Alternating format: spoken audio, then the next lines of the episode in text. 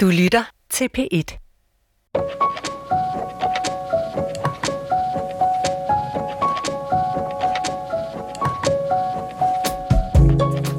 Jeg hedder Anna Emma Havdal og sidder normalt bag en computerskærm og skriver film og tv-fiktion.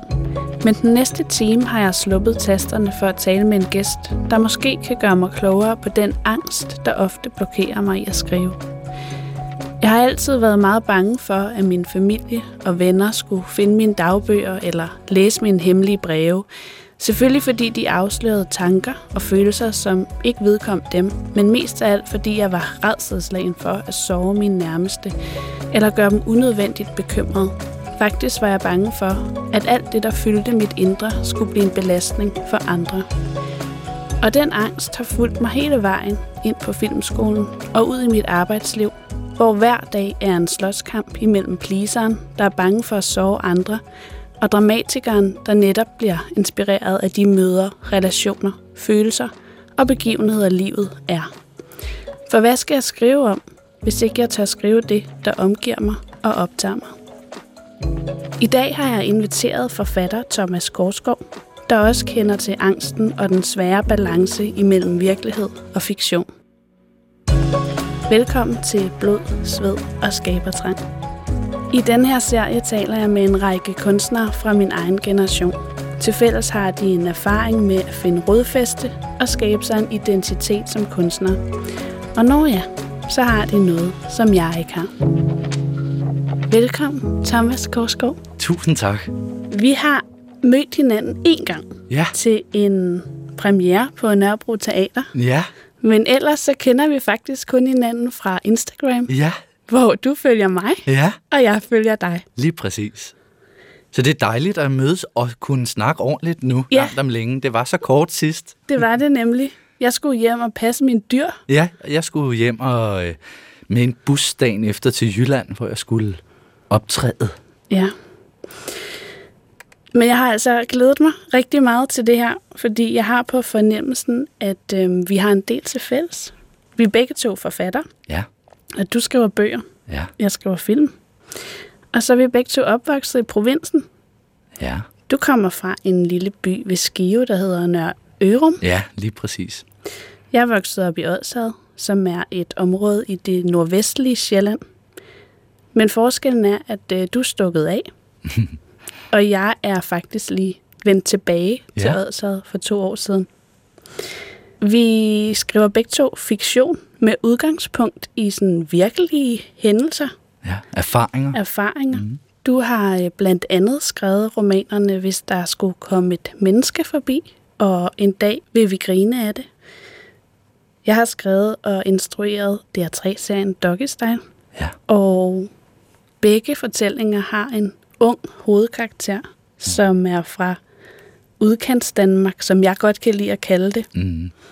og som ikke helt vil identificere sig med det ophav og prøver at frigøre sig Mm. fra det. Selvom de faktisk kommer fra vidt forskellige familier, de Mm. her to karakterer. Ja, det må man sige. Ja. Min Asta, hun øh, er jo lidt forkælet. Kommer fra en meget kærlig, omsorgsfuld familie. Og din Tue er fra en familie med vold Ja. og lidt kærlighed Ja. Og fattigdom. og fattigdom. Ja. Har du set Doggy Style? Ja, jeg har så. Øh, første sæson så jeg, mens den kom, og øh, jeg var helt vild med den. Den voldshistorie, der jo også er i den, optog selvfølgelig mig, fordi at øh, det er noget, jeg selv har beskæftiget mig rigtig meget med. Øhm, så den var jeg rigtig meget nysgerrig på. Øhm, og jeg kan forstå, at man får lidt mere at vide om den i sæson 2, ja. som jeg har til gode. Så det glæder jeg mig til.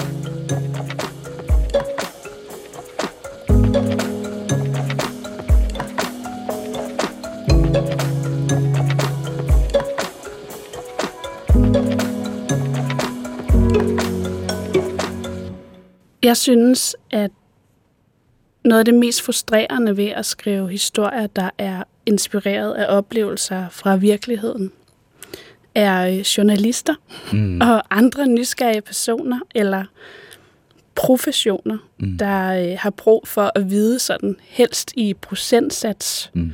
hvor meget øh, der er virkelighed, og hvor meget der er fiktion. Ja. Kan du kende det? Det kan jeg jo enormt godt. Øhm, da min første roman, hvis der skulle komme et menneske forbi, udkom, så øh, begyndte der jo en noget af en diskussion, øh, hvor der var mange, der rigtig gerne vil have svar på, hvor meget er dig, og hvor meget er noget, du har fundet på. Hvor meget er virkeligt, og hvor meget er fiktion. Og der var sågar en journalist, som satte sig for at tage ud i det der. Det er jo heller ingen hemmelighed, at jeg har i mine to første romaner brugt den samme by, øh, som jeg selv er vokset op i, Nørre Ørum. Øh, det er det samme sted, øh, mit liv og Tues liv foregår. Der var der en journalist, som satte sig for at tage ud i det område, og han vil banke på øh, øh, de lokale borgere større, så vil han høre, var det sådan i virkeligheden? Kan I genkende billedet, han tegner op i sin bog? Ikke? Han var på jagt efter en god konflikt, han kunne skrive om i sin avis. Og så kom artiklen, og overskriften var noget med, lokale borgere kan ikke genkende billedet, øh, der bliver tegnet op i Thomas Korsgaards roman. Og øh, så havde de her folk sagt, nej, det kender vi ikke noget til, og sådan tror vi altså ikke, det var, han overdriver. Og så nede i bunden af artiklen, så stod der, siger en del af borgerne i Sønderørum. Og det er den helt, en, en helt anden by. Den ligger tæt på, men det er alligevel et andet sted og nogle andre mennesker. Og øh, jeg synes, det var så interessant faktisk, at man, øh, at man kunne gøre det. Mm. Fordi man kunne jo, altså, hvor tæt på skal man komme for at kunne, øh, for at få nogle mennesker i tale, som har, øh, som kan sige, om det er rigtigt eller ej. Mm. Altså, man kunne jo også banke på min forældres hoveddør og, og få et svar, som var et tilsvarende. Ikke? Mm. Øh, hvem har sandheden? Jamen, det er meget øh, interessant. Jeg har jo heller ikke lagt Doggy Style i Odshavet, fordi jeg gerne vil lave en fortælling om Odshavet mm. overhovedet. Det er, fordi jeg kender det der, Præcis. og derfor kan jeg bedre skrive om det, mm. og jeg kunne nemmere finde de rigtige locations til min fortælling, ja. fordi jeg kender hver en krog. Ja, lige præcis. Og jeg havde også øh, lidt modstand fra en, en ung kvinde, som er bosat i Odshavet, der ikke kunne kende sig selv, og skrev en øh, kronik i Information ja. om, at hun synes, at der blev talt meget om den her serie. Ja. Og hun synes ikke, det var rigtigt, det folk så. Og hun kunne slet ikke genkende sig selv eller sine venner i fortællingen. Og så gik det op for mig, fordi så kom der sådan et øh, lokalt tv-hold ud og interviewede mig. Og jeg synes jo bare, det er dejligt, når unge mennesker blander sig i debatten. Så mm. jeg synes bare, ja, fedt. Det, hun skal da bare skrive alle de kronikker, hun vil. Og så kunne jeg se på indslaget, at det, hun havde hæftet sig ved, var sådan en replik, Asta siger til Jose i afsnit 2 af sæson 1, hvor Asta siger, at man kan ikke lave noget herude andet end at knalde eller tage stoffer og brænde noget af. Og det synes den her unge kvinde var øh, løgn. Ja. At det sagde serien jo. Men i virkeligheden var det jo det, som serien prøvede at nedbryde med de her to sæsoner. Mm. Og det er Astas fordom, Præcis. og ikke min. Nej. Og der er jo bare et eller andet interessant i, hvordan publikum kan øh, have svært ved at skille skaberen fra værket. Ja. ja. Jeg har en øh, i, i min første bog en øh, figur, der hedder Bitten, som hoster og proster, og hun siger hele tiden, for satan da, og hun er morens gode ven, og øh, øh, socialt bedrager. Hun svindler med de midler, hun får fra kommunen. Og det, der er med Bitten, som øh, ikke er sesimerende, det er, at hun er meget, meget racistisk. Og øh, siger de grimmeste ting. Og øh, nogle gange, når jeg er ude og læse op, og jeg læser nogle af Bittens replikker op, så har jeg oplevet, at folk øh, øh, oplever det, som om det nærmest er mig, som øh, som har det sådan. Og øh, det kan være ret frustrerende, fordi at man jo øh, med det, man skriver, prøver at egentlig at samle noget sammen, som, som er flere stemmer fra meget andet end en selv, ikke? Mm, som er noget af alt dem. Ja, er det altid. Ja, det er også et godt ord for det, ikke? Øhm, også det, du siger med at skrive om Odshavet, fordi du kender hver en krog, det var jo også, sådan, det var jo også derfor, jeg valgte, at min roman, mine første to romaner bare skulle foregå i Nørre Det er fordi, jeg simpelthen kender det så godt. Ikke? Mm. Øhm, der er en forfatter, der hedder Ida Jesten, som har skrevet nogle romaner, der øh, foregår i en lille jysk by, hun kalder Vium. Og det er en, hun selv har fundet på. Og øh, hun har sagt på et tidspunkt, at da hun skulle skrive de romaner, så var hun nødt til at tegne et stort kort over denne her by, som hun selv har fundet på, for at holde styr på, hvor ligger købmanden i forhold til den og den gård, og hvor bor de, og hvor løber vejen, og er der en skov? Fordi alle de der små ting har jo en betydning for, hvad der kan lade sig gøre, hvad der ikke kan lade sig gøre i historien. Og jeg har meget egentlig ret stor respekt for, at man kan det kan mm. finde på en by. Øh, det kunne jeg ikke overkomme, men øh, på en måde er alle de valg jo også taget for en, når man vælger at skrive om et sted, man kender. Ikke? Jeg kender Nørre Ørum. Jeg ved, at der er et bordel, en hundepension og en kirke. Og en vej, en lang grusvej. Og øh, så er det så dejligt nemt, at så skal man øh, bare finde på sine personer og hvad de siger, fordi man, man har det sted, de er. Mm. og kender det.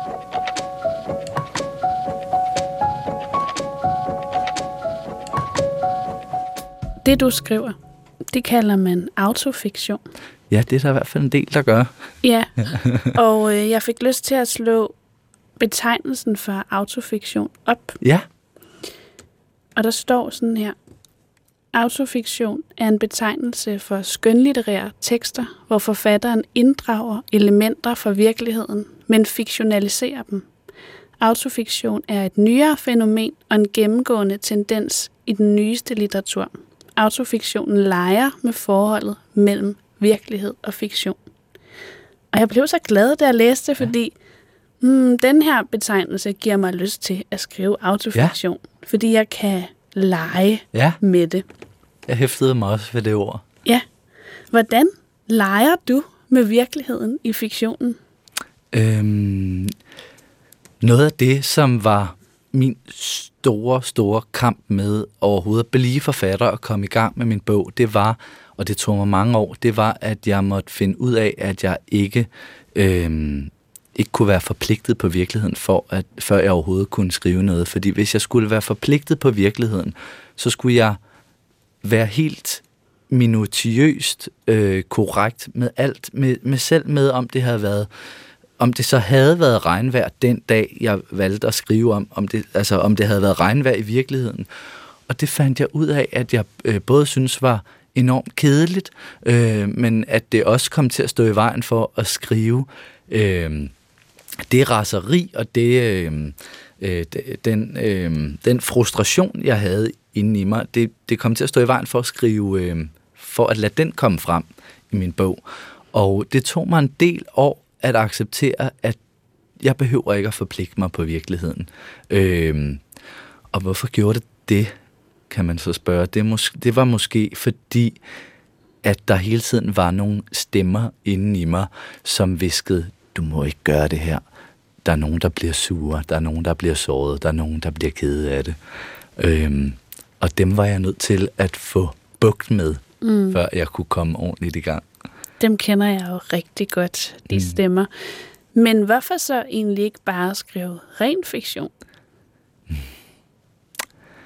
Jeg overvejede jo også, om jeg så til sidst øh, i skriveprocessen skulle vælge at øh, bare øh, ændre navnet Nørre Ørum og så finde på noget.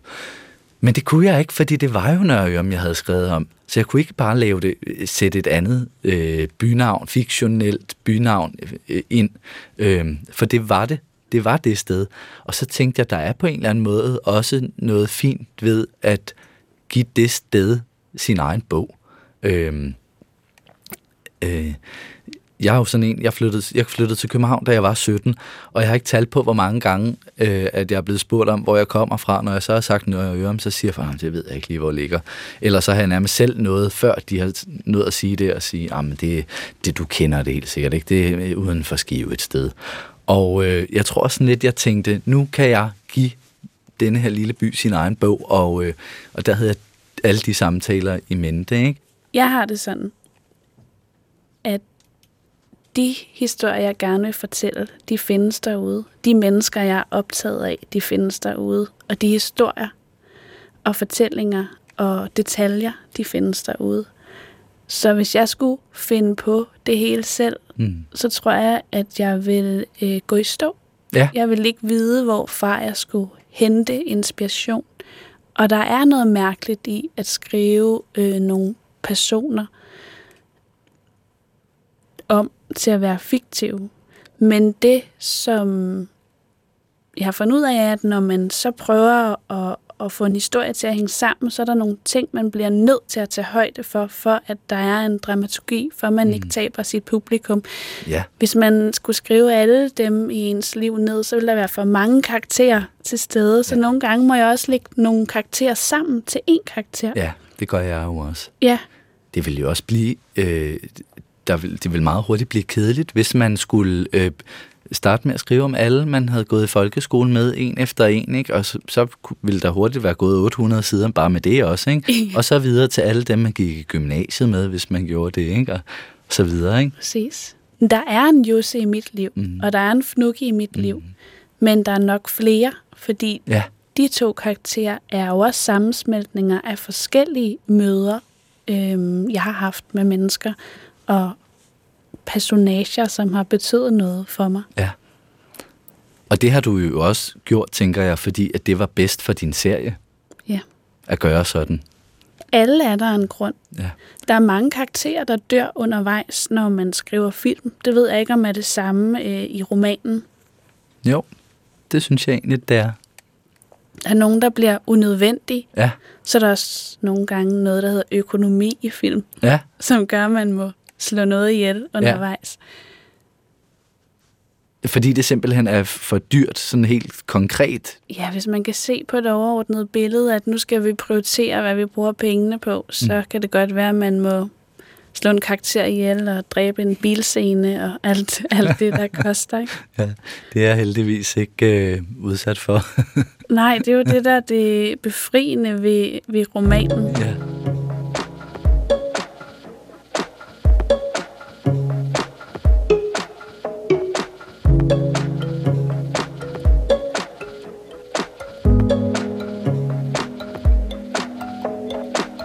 Har valgt at give alle karakterer øh, nogle andre navne end de personer, de er inspireret af eller er sammensmeltninger af. ja, næsten alle. Der er nogen, som er sådan nogle øh, perifære figurer, som, øh, som er sådan nogle, man kender fra. Der er øh, min nummer to bog, Kjole Ole, som er et Viborg-fænomen. Mm. Han, han har fået lov til at beholde sit eget navn, fordi jeg synes, han er så ikonisk. Jeg synes også, det var lidt øh, sjovt at give ham en lille hilsen ved bare at lade ham være, som han er. Ikke? Ja, Så der er nogen rundt omkring.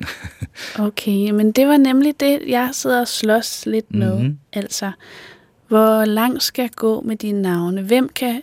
Det, for eksempel så er der en figur fra mit øh, hud, Ja. der hvor jeg voksede op, der hedder Skrammelbent. ja, Og jeg kan ikke øh, finde på noget navn til ham, fordi han er også en ikonisk figur, Ja. og det er ikke en, jeg har haft noget med at gøre, men, men jeg ved, hvor huset lå, og alle de myter, der knytter sig til det sted. ja, Nu taler jeg ud fra en idé om, at jeg måske skal skrive autofiktion Ja. en dag, så det har ikke noget med doggy style at gøre. Men, men det er en af de ting, jeg kan mærke, jeg er uerfaren omkring. For på filmen vil jeg til hver en tid give alle et nyt navn. ja, Men når man skriver noget, der så meget hæfter sig til et sted, ja. så er det som om, at de der ikoniske Ja, det kan jeg godt forstå. navne og karakterer, de følger med. Ja. Også for, det er så sjovt, du siger det, for i min første bog er der en, der hedder Flaskebent, som også er en, øh, Gud, ja, en skive, øh, en, et skivefænomen. Og, og det var præcis det. Jeg valgte også at beholde hans Flaskebent-navn, fordi at han på en eller anden, på en eller anden måde øh, er så ikonisk. Så, øh, så det, man, man må jo gøre... Det er jo ikke, fordi man skal være konsekvent med det, synes jeg. Nej, der er vel heller ikke noget regelsæt. Nej. For mig er det nok mest mine dårlige næver, Ja. der forstyrrer mig, Ja. fordi jeg er så bange for, hvad de siger derude. Ja. Jeg er jo også flyttet tilbage, Ja. så de mennesker, jeg kommer til at skrive om, eller være inspireret af Mhm. i mit virke, det er jo mine potentielle naboer nu. Mm. Så der er en anden facing konstant med ja. det. End jeg kan forestille mig, at du har, eller? Ja, det er der, det er der jo. Øh, det er rigtigt.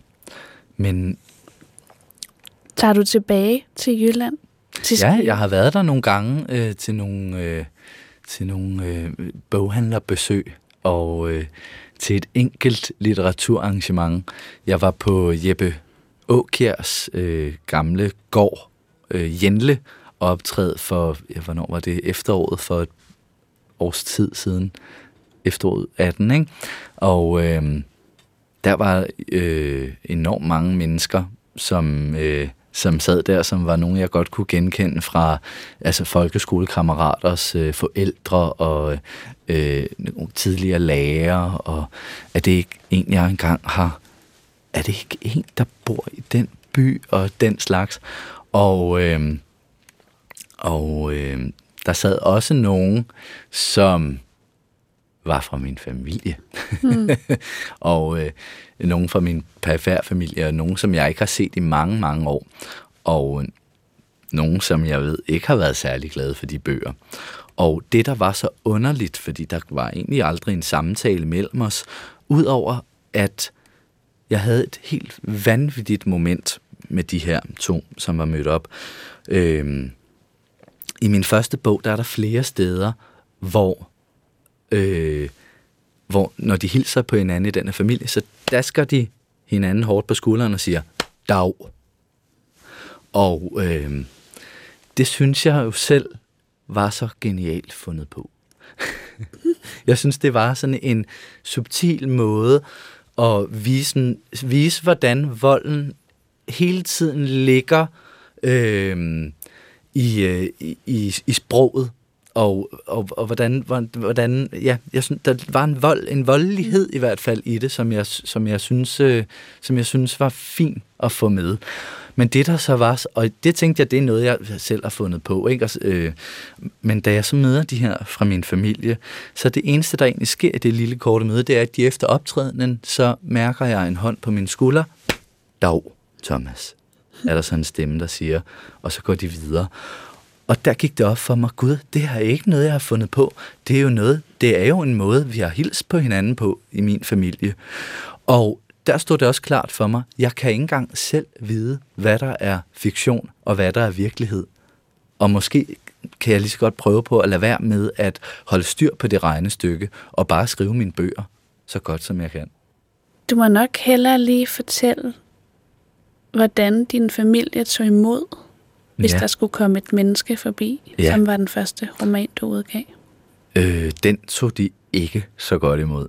Øh, øh, min bror var jo ude og reagere i politikken, øh, og var meget uenig i, øh, i, i, i min, øh, ja, i bogen. Han mente, at det hele var noget løgn. Og det kunne jeg jo kun give ham ret i på en eller anden måde, for det er jo en roman, og en roman er jo til dels en løgnehistorie. Øh, men, øh, men det gik jeg ikke ind i. Nej.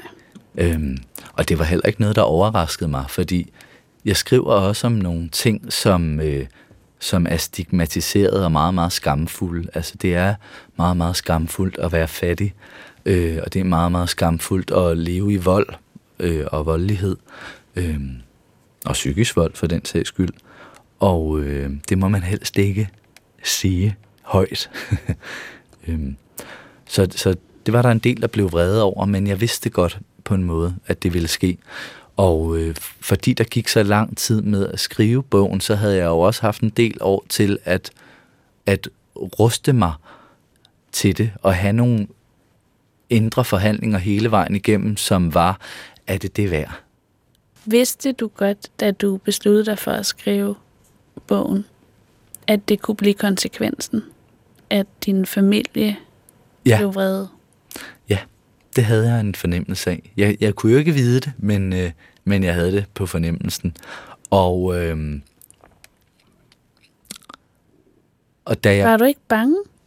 Jo, det var jeg, men jeg var nødt til at øh, skubbe det til side og tage skybklapper på og lade som ingenting, fordi ellers kunne jeg jo ikke få skrevet noget som helst.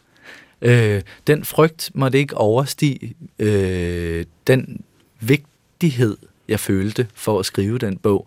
Og jeg måtte igen og igen sige til mig selv, øh, du har ret til at fortælle om volden, og du har ret til at fortælle om øh, det stigmatiserede. Du har ret til at skrive alt det grimme og beskidte og dårlige frem. Og så huskede jeg så til gengæld også mig selv på at prøve at gøre det med øh, nuancer og kærlighed, fordi øh, de bøger er ikke sådan et, et hævnprojekt. Mm. Det, det tror jeg også, der er nogen, der har øh, tænkt, om det var. Men det har det slet ikke været for mig. Når jeg skriver noget, så er det mere ud af en trang til at forstå det. Øhm, og jeg vil gerne forstå, hvordan en familie kan blive så øh, komme så langt ud og blive så dysfunktionel og mørk og øh, forhærdet. Hmm. Da jeg læste din bog, hvis der skulle komme et menneske forbi, der øh, læste jeg den, og så havde jeg den i min taske, da jeg gik ned til min zoneterapeut, som også er healer og alt muligt andet godt, som lige giver mig en omgang en gang imellem. Og jeg kom træskende ude på øh, hendes vej i hendes lille kolonihave, hvor hun har sin briks. Og så siger hun, da jeg kommer ind, hvad er det, du går og slæber på? Det føles tungt. Og jeg kunne godt mærke, at min krop var meget stiv og tung, og jeg havde sådan lidt voldsom, vredesagtig, men også sådan fortørnet energi omkring mig. Men jeg vidste ikke, at det faktisk var, fordi jeg gik rundt med din bog inde i kroppen, fordi jeg havde suget energien til mig det skal lige siges, at jeg er et ekstremt sensitivt menneske. Og hvis jeg hører noget musik eller ser en film, så går jeg med altså, den energi lang tid efter, hvis ikke jeg får den rystet af mig. Så det er meget normalt for mig. Og der gik noget tid, før vi ligesom kom ind på, om det er fordi, jeg er i gang med at læse den her bog, og det er simpelthen så tungt. Altså, sådan, den er ikke tung at læse. Den læser egentlig meget let, men historien, følelserne i historien, var så tunge. Mm.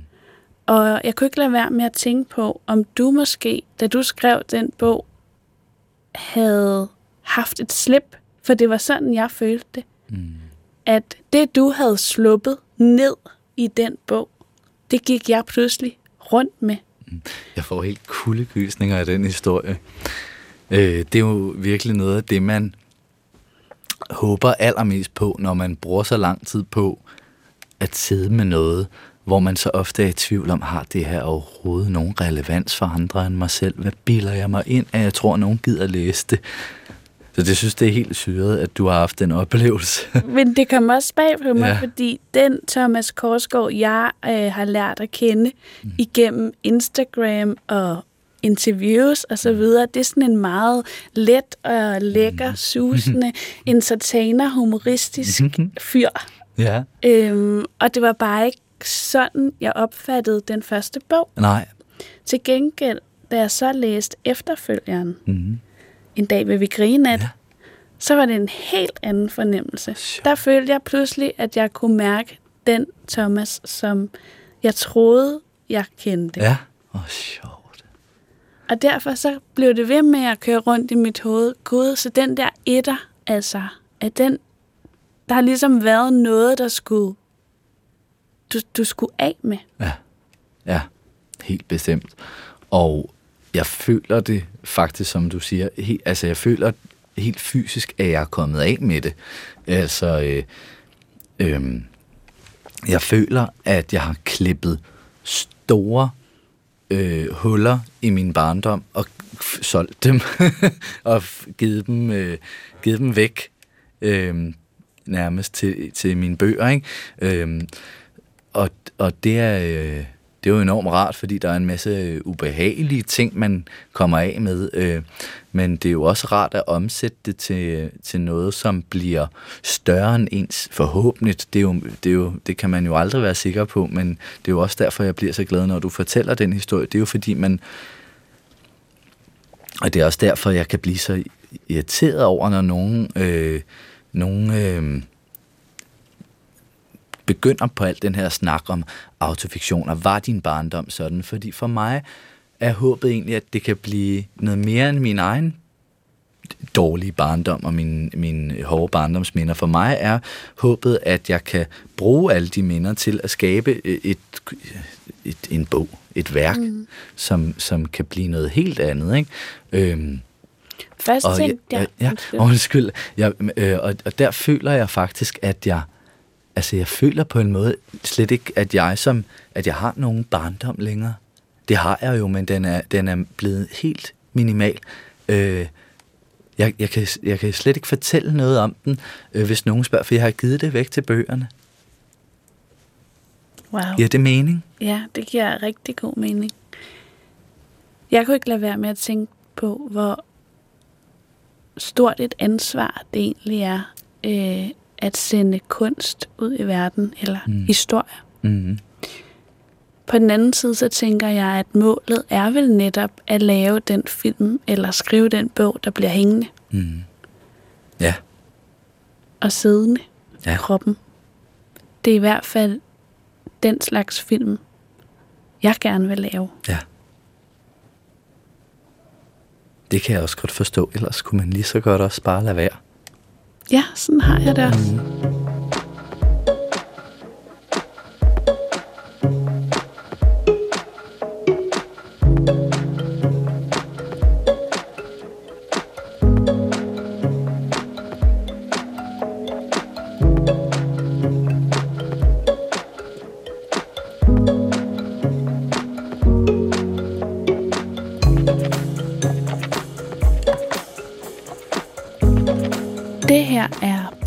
Sved og Skabertrang.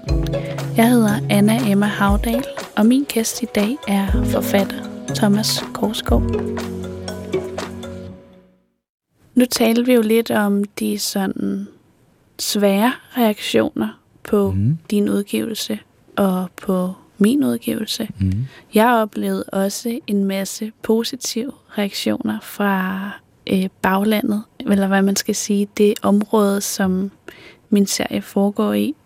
Øh, gamle lærere, der bankede på min dør med en ost og en flaske bobler og sagde tillykke, ja. Og hvor er vi stolte af dig. Men også lærere, der gerne vil lidt tage ansvaret Ja, for min succes, ja. Ja. som de kalder det. ja. Havde du nogle sådan positive reaktioner også? Ja, jeg havde da mange. der var mange gode øh, øh, tilbagemeldinger, og der var også lærere, som var enormt søde og rørte, der kom med kort med Jeppe Åkær citater på. Min gamle klasselærer kom med sådan et kort, og øh, jeg får enormt mange beskeder fra folk, og det synes jeg er så rørende, ikke? Og stadigvæk, efter alligevel tre år på den første, øh, siden, det er tre år siden den første bog udkommer, og der kommer stadig beskeder fra folk, som har siddet og læst den, ikke? og det synes jeg er enormt rørende. Øhm, men det er jo en anden del af processen, ikke? fordi når man skriver det og øh, sidder af, og frygter alt det der, og det er jo også derfor, man skal prøve at komme den frygt til livs, fordi det skal være et helt rent sted, hvor alt kan ske, og så må alt det bagefter komme til den tid. Og øh, derfor prøver jeg faktisk også, når jeg, nu har jeg så prøvet det nogle gange, jeg har udgivet tre bøger, og øh, hver gang jeg udgiver, så prøver jeg virkelig, virkelig, virkelig på, jeg gør mig umage med det, ikke at gøre mig for afhængig af, øhm, af ros og øh, medvind og gode anmeldelser og nomineringer til priser og om den og den kunne lide den. Øh, fordi hvis man gør det, hvis man bliver for afhængig af alt det, så kan det nærmest blive ligesom den frygt for, at nogen vil reagere dårligt, så kan der komme en ny frygt ind i en for, at alt det ikke vil komme igen. Mm. Man, man må simpelthen ikke blive afhængig af det. Nej. Det tror jeg så virkelig heller ikke, at du er eller er i fare for at øh, komme. Men, men øh, for mig selv er det virkelig vigtigt at være opmærksom på. Ja. Det er jo også sådan nogen, jeg må sidde og børste af skuldrene, når jeg skriver. Mm-hmm. Publikummer, Mm-hmm. reaktioner, Mm. familie, venner, idoler. Ja.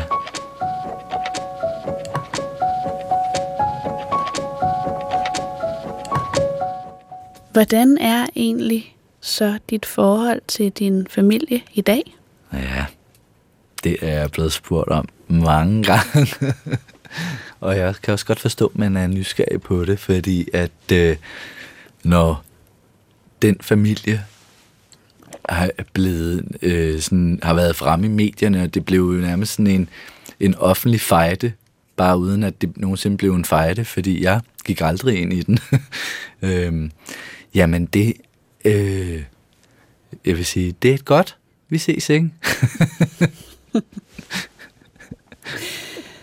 okay, altså jeg spørger jo ud fra sådan en fuldstændig dyb og grundlæggende angst for at miste ja. relationen til min familie. Så på en eller anden måde er du jo skræmme eksemplet ja, det kan for mig. jeg godt forstå. Men du skal tænke på, at, øh, at mit var også så belastet i forvejen. Mm. Øhm, du kommer jo fra en familie, der virker enormt kærlig og øh, har lyst til at forstå dig, og som, øh, hvor det også virker til, at de forstår doggy style og de ting, du har lavet indtil videre. Så stol på, at de skal nok forstå dig, når du kommer til at skrive en bog også. Det vil jeg øh, tage til mig. Og så husk på, at man kan gå længere, end man lige tror. I den forst- ikke i den forstand, at man, øh, at man så bare skal finde den store slagterkniv frem, men det er jo heller ikke det, vi har et ønske om. Øh, men mere forstået på den måde, at jeg tror, at du kan, øh, jeg tror, altså måske nærmest, måske nærmest give dig selv den øvelse at skrive alle de ting ned, som giver dig den der følelse af, af frygt eller uh, tørre. Altså, så, så, så brug den energi til at skrive på det, og så bare mind dig selv om, at du behøver jo ikke at udgive det. Men, men øh, det er sandheden. Ja. Ja. Så start med at prøve, prøve at, at skrive det ned alligevel. Tænk når hvis nogen finder det. Ja, det er godt. Det er jo barndommens angst ja. i forhold til alle de dagbøger, jeg har skrevet. Ja. Jeg har måttet sige til alle mine roomies, mm. jeg flyttede sammen med i sådan mit voksne liv, ja. der er ikke lås på vores døre. Ja. Det allervigtigste for mig, ja. for at vi kan have et tillidsfuldt forhold, det er, at du aldrig åbner nogen af mine bøger. Ja. Simpelthen på grund af den der grundlæggende angst. Men det forstår jeg også. Og jeg har tit tænkt på, om jeg i virkeligheden har givet dem lyst til at åbne mine dagbøger, når, når det nu var så vigtigt for mig at sige. Måske har de læst. Ja, det kender jeg så godt. Og det er jo også øh, især med en tekst, som øh, ikke er færdig. Og det er en dagbog, så bliver jo aldrig færdig. Ej, den er helt ren ja. og uforfalsket. Ja, lige og... præcis.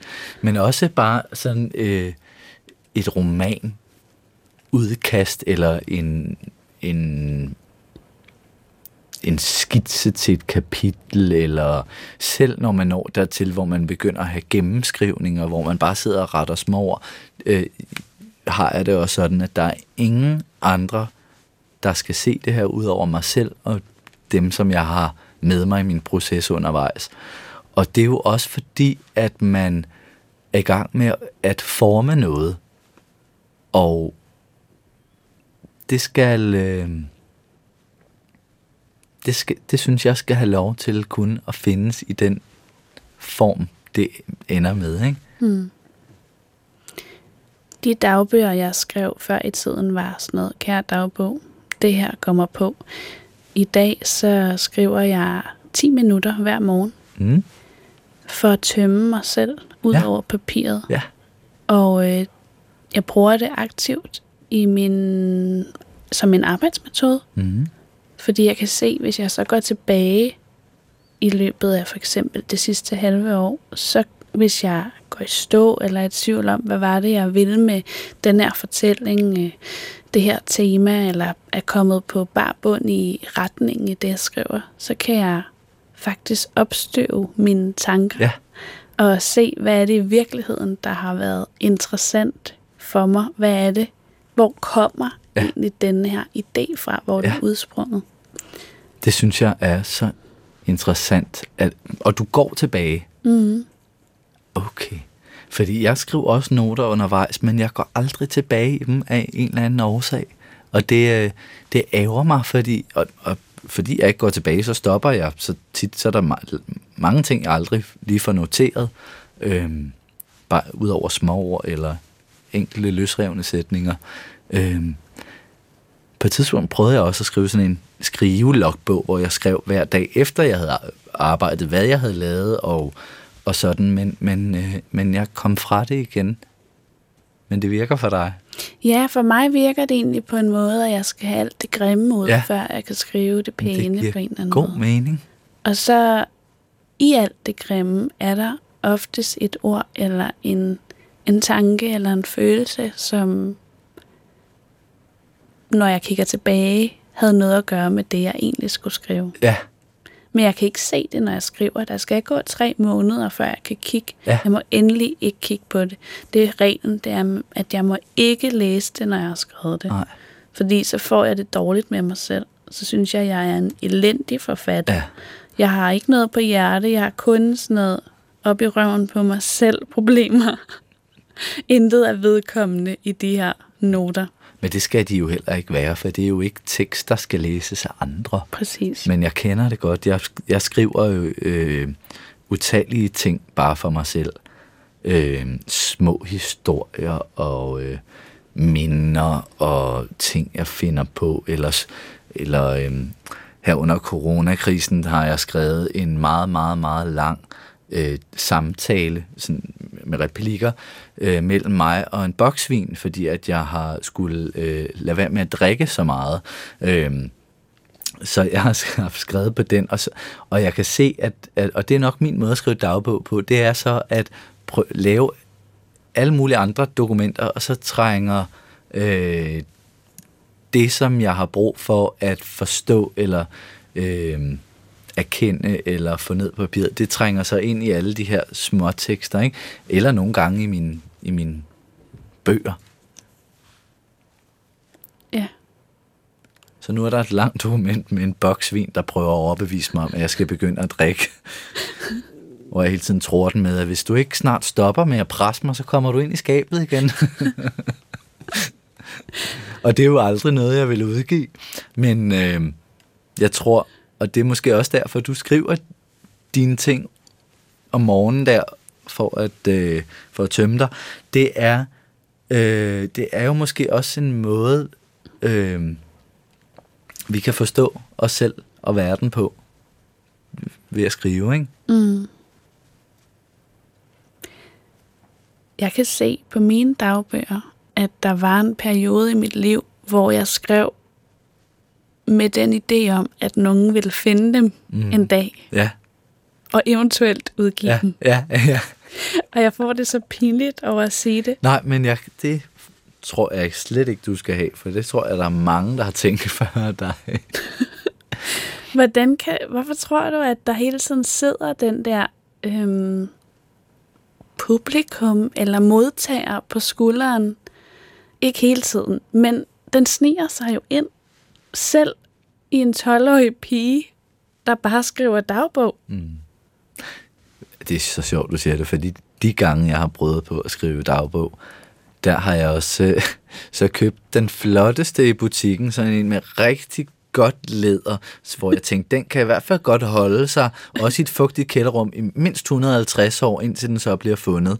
Og det, jeg så har skrevet, har været meget sådan... Øhm, øh, øh, alt bliver forklaret. så hvis nogen skulle finde den, så, så, kunne de, øh, så kunne de få den rigtige historie om ham der. Ikke? Ja. altså, øh, det er blevet meget henvendende. Øh, det er vel... Det er vel fordi, vi ønsker at fortælle historier til nogen, ikke? ja, det er jo det. Ja. Det tror jeg, du har ret i. Apropos det med læderdagbogen, så øh, lærte min far mig også på et tidspunkt, at tus forsvinder med tiden. Ja. Øh, og så spurgte jeg jo, hvad holder? Ja. Og det var blæk og blyant. Og Ja. så fra det tidspunkt kan jeg også se på mine dagbøger, at der er kun skrevet med blæk og blyant. Det vil jeg tage med. Og også noget med at tegne, kan jeg huske, fordi på et tidspunkt troede jeg måske også, at jeg kunne blive sådan øh, kunstmaler. Ja. Så mine tegninger skulle helst ikke være med tus, så. Øhm, for så ville man jo ikke kunne øh, få penge for dem senere, hvis de var øh, forsvundet. Nej, det er da Det er rigtigt. nogle sjove ting, Ja. der sætter sig fast Ja. i børns hoveder. Ja. Men Drømmen om at blive for evigt ja, præcis. Udødelig gjort. og dødeligt gjort. Ja. Men også om at komme, øh, komme ud, Mm. faktisk, ikke? Og få lov til at, øh, at få et publikum, ikke? Øh, jeg, øh, jeg var da lykkelig, da min første roman begyndte at blive læst af mange mennesker, fordi øh, jeg ville så gerne... Altså, jeg kan huske, da forlaget fortalte mig, øh, hvor meget oplaget var på, hvis der skulle komme et menneske forbi på det første oplag. Jeg, jeg tror, jeg spurgte dem et par uger før, at den skulle trykkes. Hvor mange trykker man egentlig i første om- omgang? Og så var der en, som sagde, at vi starter med 800. Det er altså rigtig, rigtig mange af en debutant. Og jeg var så skuffet, fordi jeg havde forestillet mig sådan et sted mellem 2 og 3 millioner. Altså, jeg... Øh, og, sådan, og, og sådan kan jeg faktisk stadigvæk godt have det, at jeg, jeg, jeg vil skrive noget, der er så vigtigt, at jeg føler, at jeg kan tillade mig selv at synes, at der der i hvert fald er en 2-3 millioner, der skal læse det, før det sådan er godt nok, ikke? Fordi man har jo noget på hjertet, ikke? men så var det bare 800, men nu er der da heldigvis solgt lidt flere. Ja, men det føles jo også som meget mere, når der er så mange, der henvender sig. ja, Og det er jo ikke 800, der henvender sig, men, men der skal ikke særlig meget til, før man føler, man, synes jeg i hvert fald, at jeg har gjort en forskel. nej, præcis. Og sådan bliver jeg nødt til at tænke nogle gange, at hvis bare der er tre mennesker, der går ud i verden og tør være sig selv lidt mere, Mm. så er jeg tilfreds Ja. med min bedrift. Så var det de fire år værd. Ja, ja, det er præcis. Og det er jo også det, der er så mærkeligt. Den sådan mærkelige anden side af det her, som, som er, at at vil henvende sig, vil fortælle og have noget på hjertet, og vil skrive og lave film og skabe, det er, at man ved egentlig ikke helt, hvem det er, man vil fortælle det til. Øh, sådan har er det i hvert fald ikke. Jeg, jeg har ikke sådan en bestemt i tankerne, som jeg, når jeg sidder og skriver, hvor jeg forestiller mig, denne her person til sidde og læse mine ting. Det er sådan lidt til, sådan, øh, det er sådan lidt ligesom at skrive et brev, der starter kære hvem som helst, på en eller anden måde. Øhm, fordi det er jo, og det er jo også det, der er så magisk ved det, det er, at man ved ikke helt, hvem der griber det, og får noget ud af det, og som øh, får en tung dag ud af det. Tænker du på nogen, når du skriver? Forestiller du dig? En modtager? Ja, Nej. Øhm, det er jo en del af det at lave film og tv, at der bliver talt rigtig meget om målgruppe for Ja. allerførste Ja. pitch, for ja. allerførste ligesom idé. Og øh, jeg fyrer altid noget af. ja, Øhm, fordi jeg er ikke så vild med den der Nej, aldersmålgruppe, forstå. som der meget er i mediebranchen. Der er en målgruppe, en, en alder og, og et miljø på en eller anden måde, som, uh, ja. hvor at det er jeg ikke så interesseret i. Nej. Jeg, øh, da jeg skrev Doggy Style, så tænkte jeg, at jeg gerne ville lave en serie til alle os, der er vokset op i udkanten, Mm-hmm. uanset om vi blev hængende Ja. eller tog væk. Ja. Og det var mit personlige mål, men på papiret stod der jo, at det var en ungdomsserie til målgruppen 15 til 35 år, eller også var det 25 år, det kan jeg ikke huske, Mm. som passede ind i der tre målgruppe. Mm. Jeg er meget optaget af at skrive noget, som jeg selv vil læse. Mm. Eller lave noget, som jeg selv vil se. Ja. Og jeg tænker meget på min egen generation, når jeg arbejder, tror Ja. jeg. Men det er jo også den tid og generation, som vi er formet af, så det, det sidder jo også bare sådan i os, ikke? Mm. Det tror jeg slet ikke, vi kan undgå. Jeg bliver så bange, når du fortæller om pitch og målgrupper, fordi der kunne jo også sidde en 65-årig mand øh, i Paris i teorien og genkende noget i Doggy Style. Det er jeg slet ikke i tvivl om, fordi det er jo også en serie, som har sådan nogle universelle temaer som hjem, for eksempel. Jeg synes, hjem virkelig er et tema i den serie. Det er også et tema, som jeg elsker, og som også optager mig. Øhm, og det er jo universelt. Det kan de fleste mennesker genkende. Jeg ser jo heller ikke kun tv og film med hovedkarakterer, der er på min egen alder. Man genkender jo alt muligt forskelligt i det, man ser. Præcis. Jeg har også set Breaking Bad, Ja. og jeg er ikke øh, lærer, fysiklærer, eller sælger stoffer, Nej. eller har, skal have, jeg har et barn på vej. Altså, der er jo alt muligt andet, jeg tænder på. Mm. Og det er derfor, jeg er så mega træt af den der målgruppeinddeling, som mediebranchen navigerer i. Ja, fordi det kan komme til at lyde som om, at man går og tror, som du siger, at man kun kan spejle sig i hovedpersoner, der er minder fuldstændig om en selv. Og øhm, det er jo slet ikke det, det handler om. Det er jo det fantastiske ved fortællinger, om det så er film, eller serier, eller bøger, eller alt muligt andet, det er jo, at man kan få lov til at være sammen med et menneske, der står et eller andet typisk konfliktfyldt eller besværligt sted i livet, og så se, hvordan vedkommende løser de problemer, der er. Mm. Se, hvilke livsvalg folk tager. Det synes jeg er en gave i sig selv.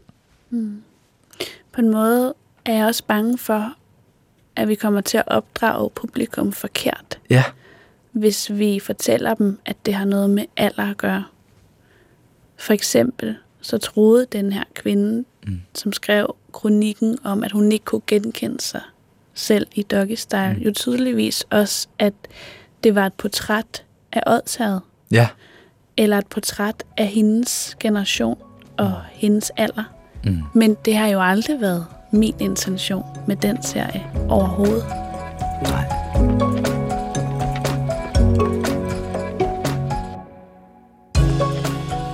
Thomas, du er jo kun 25 år Ja, og har allerede udgivet to romaner, ja, en novellesamling og en børnebog. ja. Skal vi høre mere til Tue? Måske, Måske. måske. Du, du er meget hemmelighedsfuld. Ja. Vi ved det ikke. Jeg vil gerne have en afslutning på Tues fortælling. ja. Så det kan jeg også sige højt, at jeg godt kunne tænke mig. Hvor er det dejligt. Der er også nogle ting ved den historie, som jeg selv er ret nysgerrig på, som jeg vil ikke afvise det. Okay, jamen, det er jeg glad for. Så har jeg noget at gå og vente på. Det har været rigtig dejligt at tale med dig, Thomas. I lige måde. Du har sagt nogle ting, som jeg vil tage med mig videre. Og Ikke på en tung måde, håber jeg, på ligesom en vi meget lys og let og levende måde har du lært mig, at selvfølgelig skal der være noget på spil. Mm. Ikke kun i historien dramatisk, men det må der også gerne være for mig som forfatter. Ja, Og så det der med, at man ikke behøver at forpligte sig på virkeligheden. Det tror jeg er vigtigt for mig Mm. at tage med videre, hvis jeg en dag skal skrive min fortælling. og hvis, men jeg tror ikke, det er så meget hvis, jeg tror, du skal nok få skrevet et mesterværk. Så Åh. glæder jeg mig til at læse den. Åh, det er jeg glad for. Tusind tak, fordi du kom og talte med mig. Det er mig, der takker. Mit navn er Anna Emma Havdal, og min gæst i denne her episode var forfatter Thomas Korsgaard. Hvis du vil høre de andre afsnit i serien Blod, Sved og Skabertrang, kan du høre dem på P1 eller finde dem i DR's radioapp.